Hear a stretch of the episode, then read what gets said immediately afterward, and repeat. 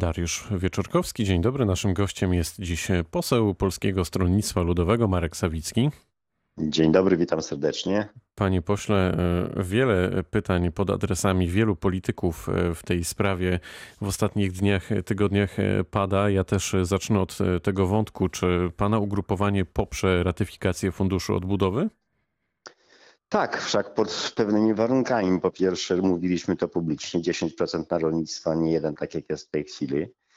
Pełna kontrola Komitetu Monitorującego z samorządowcami nad planowaniem i wydatkami tych środków. Co najważniejsze, chcemy, żeby pan premier przyszedł z tym Krajowym Planem Odbudowy do Sejmu i pokazał, na co wyda nie tylko to pierwsza część 20 paru miliardów e, euro, ale także to te 34,2 miliardy euro kredytu. Jeśli położę to na stół i uzgodnimy, na co będą te pieniądze wydane, to oczywiście zależy nam na tym, żeby Polska te pieniądze dostała. A widzi Myślę, pan też światełko w tunelu w tej sprawie, że, że faktycznie dojdzie do tego porozumienia? No, panie redaktorze, problem polega na tym, że Krajowy Plan Odbudowy nie wychodzi z rządu. Porozumienia nie ma przede wszystkim w rządzie, a nie z opozycją. Więc y, jeśli pan Mateusz Morawiecki, pan premier Mateusz Morawiecki nie może znaleźć porozumienia w rządzie, no to czym prędzej powinien w sposób otwarty przyjść do Sejmu i próbować rozmawiać z opozycją, a nie y, przymuszać nas do tak zwanej decyzji na ostatnią chwilę, bo ja powiem szczerze, że jak nie będę znał tego planu odbudowy, to z pewnością w ciemno nie zagłosuję, bo nie chcę, żebym głosował za kolejnym funduszem wyborczym PiS. I co wtedy? Nic. Panie redaktorze, nic wtedy, bo jeśli mamy przyjąć zobowiązania, a, a tu trzeba jasno powiedzieć, że pan premier wbrew programowi PiS oddaje sporą część suwerenności w zakresie i z jednej strony wspólnych podatków, bo tam mamy do czynienia i z podatkiem plastikowym, i z podatkiem cyfrowym, który między innymi pan premier Morawiecki jeszcze w roku 2020, gdzieś tam w marcu, kwietniu proponował Komisji Europejskiej, ona ochoczo to chwyciła. Mamy do czynienia z wspólnym kredytem mamy do czynienia także ze sporęczeniami za pozostałe państwa unijne, więc to jest rzeczywiście zrzeczenie się dużej suwerenności Mamy ekspertyzy wybitnych konstytucjonalistów, prawników, którzy mówią, że tego typu zrzeczenie się suwerenności powinno w Sejmie być przyjmowane w większości dwóch trzecich głosów. I w tej sprawie także wypowiedział się niemiecki trybunał, gdzie po ratyfikacji zwykłą większością głosów wstrzymał podpisanie ratyfikacji przez prezydenta Niemiec, więc patrząc na e, system i sposób demokratyczny, jaki funkcjonuje w Polsce, też e, dobrze byłoby, żeby pan premier już nie zajmował się Solidarną Polską i Zbigniewem Ziobro, tylko przyszedł do Sejmu i rzeczywiście rozmawiając z Lewicą, Koalicją Obywatelską i PSL-em, poszukał tej większości dwóch trzecich. I jest to możliwe, o ile pan premier uczciwie przyjdzie i położy karty na stół, a nie będzie e, chował je, że tak powiem, gdzieś tam głęboko w rękawie i i, i po ratyfikacji w ciemno y, zawiezie, że tak powiem, y, załącznik Krajowego Planu Odbudowy. może pan, premier, może pan premier po prostu szykuje się do tego spotkania. Najpewniej, najpewniej czekamy, tak, czekamy, tak czekamy cały czas, bo y, mieliśmy wczoraj dodatkowe posiedzenie Sejmu zwracaliśmy się o to, nie ma.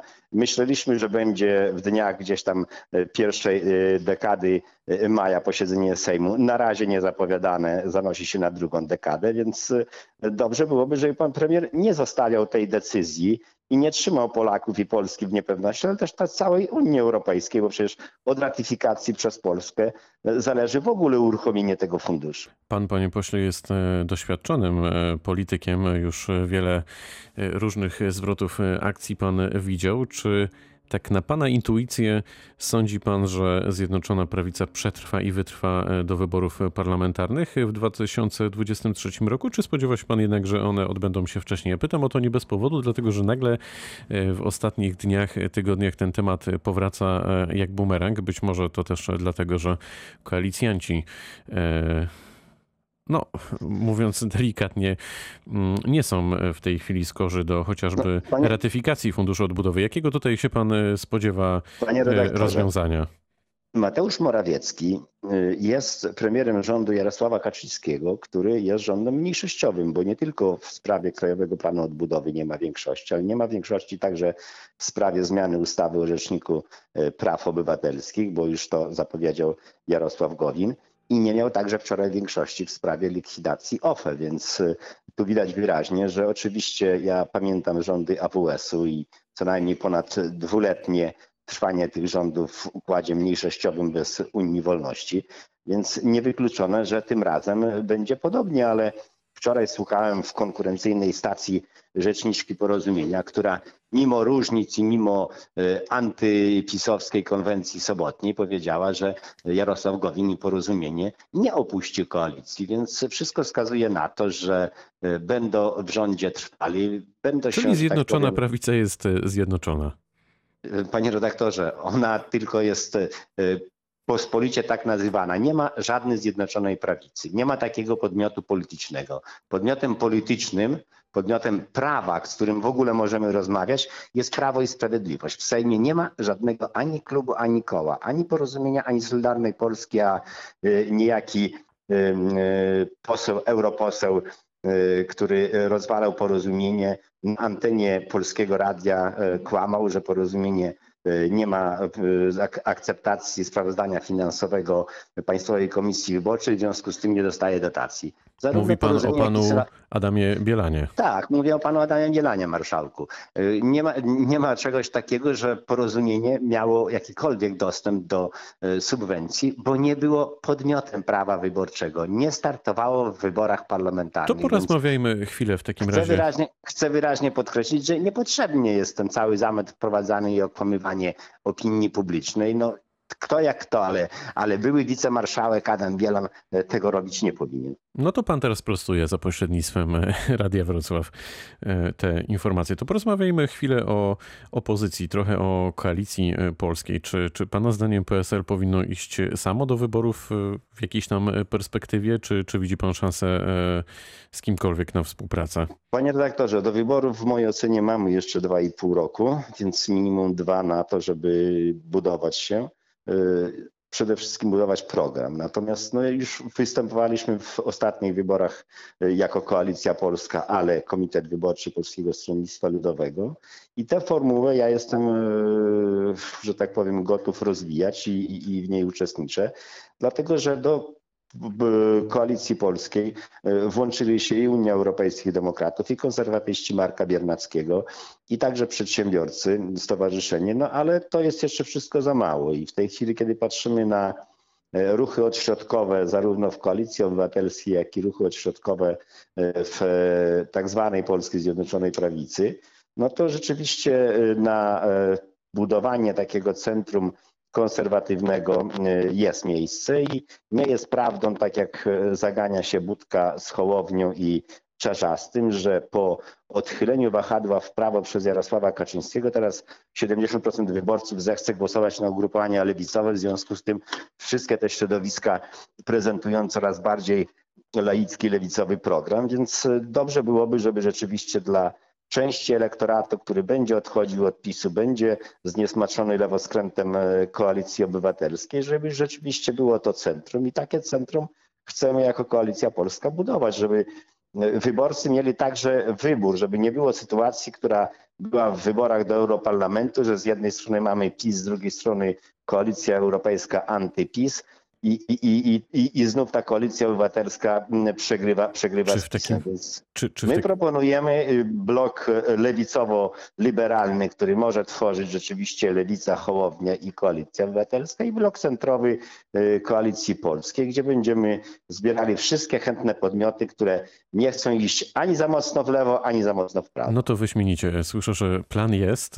Czy w takim razie prezes Kosiniak-Kamysz zdaje egzamin z przywództwa, czy Potrzebne są zmiany? Może jakieś odświeżenie, lifting? Czy panu jest bliżej do pana Kosiniaka-Kamysza, czy jednak z łezką w oku wspomina pan Waldemara Pawlaka?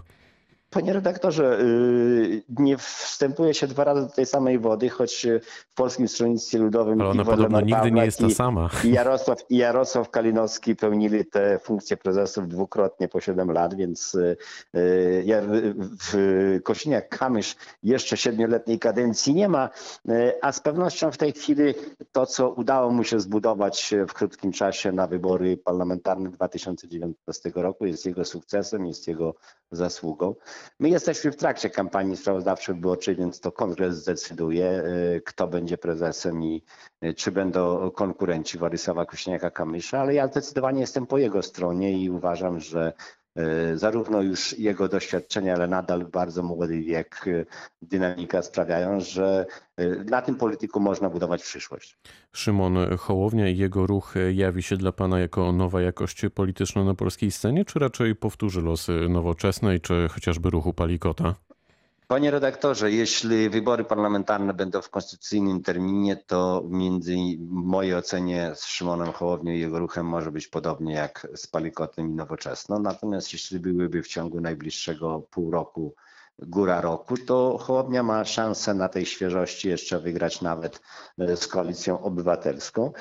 Ale to, co robi w tej chwili, a więc e, podbiera polityków e, koalicji obywatelskiej, rozmontowuje partię opozycyjną, to y, sytuuje go także w grupie partii parlamentarnych i nie jest to żadna nowa jakość, żadna nowa formuła, tylko zwyczajne też partyjne działanie i tu nie ma nic wspólnego z obywatelskością i z poszerzaniem, e, że tak powiem, oferty dla wyborców. Wręcz odwrotnie, z podcinaniem skrzydeł z jednej strony lewicy, z drugiej strony koalicji obywatelskiej, a w konsekwencji, tak jak patrzę na kierunki, programy i także coraz częstsze wypowiedzi tych trzech środowisk politycznych, wszystko wskazuje na to, że jeśli wybory będą w konstytucyjnym terminie, to te trzy środowiska pójdą na jednej liście. A gdyby pan nie był politykiem, choć pewnie ciężko to sobie panu wyobrazić, y, zagłosowałby pan na Hołownię? Panie redaktorze, jeśli 30 lat jest się w polityce, to rzeczywiście nawet trudno sobie wyobrazić y, funkcjonowanie poza polityką, choć ja poza polityką jeszcze mam trochę własnych zainteresowań i oprócz e, rolnictwa także biologia, przyroda to mnie bardzo ciągle e, fascynuje i ciągle, ciągle wciąga. Natomiast chcę wyraźnie podkreślić, że ja od samego początku swojego publicznego dorosłego życia jestem związany z ruchem ludowym i nie wyobrażam sobie, żebym nawet jeśli nie będę kandydował, a przyjdzie taki czas, że nie będę kandydował, żebym kiedykolwiek nie głosował na kandydatów i na środowisko e, Polskiego Stronnictwa Ludowego. Dla mnie jest to tak oczywiste jak to, że wstaję o 5 rano i cały dzień nie nudzę się. No to jest y, konkret, ale ja pytam o to nie bez powodu, dlatego że jak pan widzi, niektórzy politycy nie mają problemu z tym, żeby w tak zwanym międzyczasie, w trakcie meczu zmieniać y, barwy y, klubowe. Kto powinien pana zdaniem zostać nowym rzecznikiem praw obywatelskich? Potrafi pan przewidzieć, jak zagłosuje senator Libicki w sprawie poparcia dla Bartłomieja Wróblewskiego? Jestem przekonany, że pan Bartłomiej Wróblewski rzecznikiem praw obywatelskich nie zostanie, bo z całym szacunkiem dla jego poglądów jest to kandydat partyjny i, i tak jak ja nie potrafię odciąć się od środowiska Polskiego Stronnictwa Ludowego, tak on się nie odetnie od środowiska y, PiSu. Natomiast y, ja proponowałem już w listopadzie PiSowi i myślę, że ten wariant jest nadal na stole że niech kandydatów zaproponują rady wydziałów, niech się odbędzie debata otwarta w Sejmie z przedstawicielami wszystkich środowisk politycznych i parlamentarnych, i pozaparlamentarnych, być może także otwarta dla mediów. I niech prezydium Sejmu spośród tych kandydatów zgłoszonych zaproponuje apolitycznego, wybitnego fachowca w dziedzinie e, e, praw człowieka. I pewnie za dwa, trzy tygodnie, kiedy Senat odrzuci kandydaturę Bartłomieja Wróblewskiego, ten pomysł będzie realizowany. No to wydaje to się, wejdę w słowo, wydaje, wydaje, się, że takim kandydatem, o którym pan mówi, miała być pani Zuzanna Rudzińska-Bluszcz, która cieszyła się ogromnym poparciem, mam takie poczucie naprawdę różnych stron. No ale ona też ale dobrze, że pan zwraca uwagę na to, że wydaje się, dlatego że no, myśmy popadli o dwa razy w głosowaniach, choć drugi raz mieliśmy już swojego kandydata, pana profesora Roberta Gwiazdowskiego. Ale też zdawaliśmy sobie sprawę z tego, że ani Robert Gwiazdowski, ani Zanna Bluszcz nie będą zaakceptowane przez e, przynajmniej część dzisiejszej e, koalicji większościowej, więc e, czekamy na to, że pójdą po rozum do głowy i przynajmniej środowisko Głowina wesprze kandydata, którego da się właśnie w taki sposób poprzez Sejm, poprzez prezydium Sejmu wyłonić i następnie wybrać. No i wtedy nasze poparcie w Senacie do takiego kandydata będzie gwarantowane. Myślę, że E, pad, e, jaki jest wokół Rzecznika Praw Obywatelskich, nikomu nie służy, bo jeszcze raz podkreślam, Rzecznik Praw Obywatelskich wybierany jest na okres dłuższy niż kadencja parlamentu i on ma być przedstawicielem obywateli wobec e, administracji i, i, i funkcjonariuszy państwa, niezależnie od tego, kto władzę w państwie sprawuje. E, no, musimy kończyć, ale jeszcze zadam to pytanie naprawdę jednym zdaniem, gdyby mógł pan odpowiedzieć. Adam Bodnar był takim rzecznikiem, o którym pan powiedział? E, panie redaktorze, Adam Bodnar z pewnością był rzecznikiem, który e, nie kłaniał się żadnej władzy, natomiast e, w ostatnim czasie, szczególnie w drugiej kadencji rządów Prawa i Sprawiedliwości, w mojej ocenie za daleko wdał się także w konflikt polityczny. Natomiast nie ulega wątpliwości, że sytuacja, że sytuacja obywateli w konflikcie z państwem jest coraz trudniejsza. Poseł Polskiego Stronnictwa Ludowego e, z krwi i kości, mogę to powiedzieć, po dzisiejszej rozmowie Marek Sawicki był gościem rozmowy Dnia Radia Wrocław. Bardzo dziękuję za spotkanie. Dziękuję. Pytał dziękuję, Dariusz Wieczorkowski. Dobrego dnia.